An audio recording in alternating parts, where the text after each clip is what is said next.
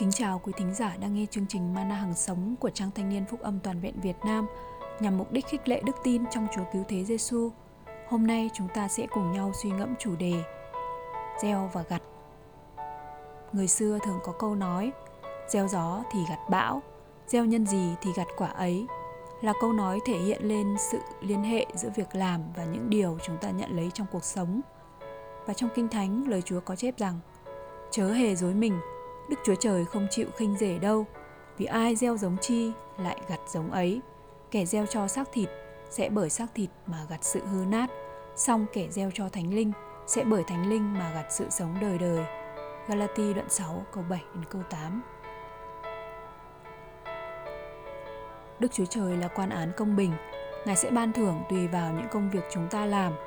Là những người được chọn, tôi và bạn đã trở nên con cái của Chúa chúng ta không nên tập chú quá nhiều những thứ thuộc về xác thịt, vì điều đó sẽ dẫn chúng ta đến sự hư mất. Nhưng chúng ta được dựng nên mới để làm mọi việc lành theo ý muốn của cha, để gieo những điều thuộc về thánh linh. Đức chúa trời mong muốn con dân chúa có một lối sống rẻ giữ cẩn thận, hầu cho chúng ta không chỗ trách được trước mặt ngài. Chúa luôn muốn chúng ta nhận được phần thưởng tốt nhất, nhưng nhiều người dường như không đủ tiêu chuẩn bởi đã không gieo ra theo ý muốn Ngài để nhận lấy phước hạnh từ trời. Khi xưa, dân Israel họ gieo ra sự bội nghịch, vô tín với Đức Chúa Trời, thì sau đó họ gặt hái điều khốn khổ cho chính mình. Ngày nay, tôi và các bạn được sống trong ân điển, trong tình yêu dư dật của cứu Chúa Giêsu.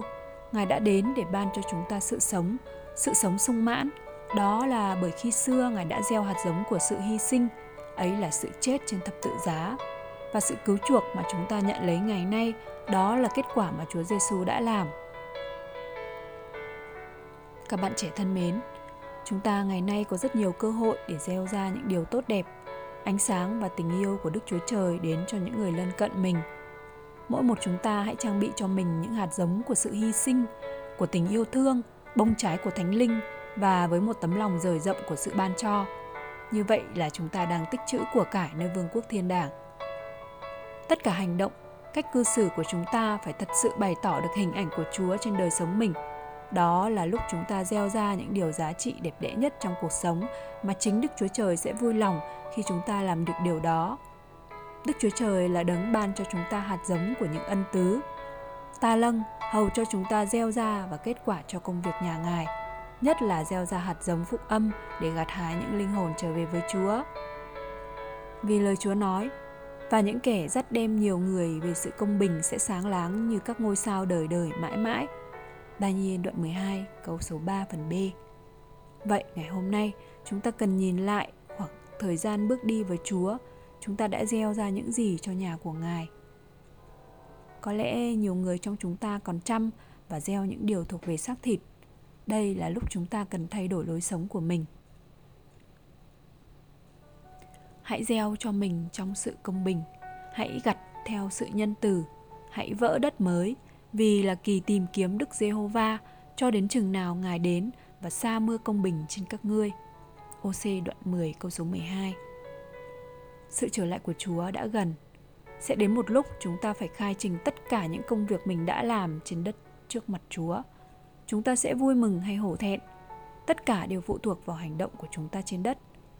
Bài học cho chúng ta ngày nay, hãy luôn cẩn thận gìn giữ lối sống nên thánh trước mặt Chúa và hướng đến những điều thuộc về Thánh Linh để gieo ra những hạt giống đẹp lòng và ý nghĩa cho Đức Chúa Trời.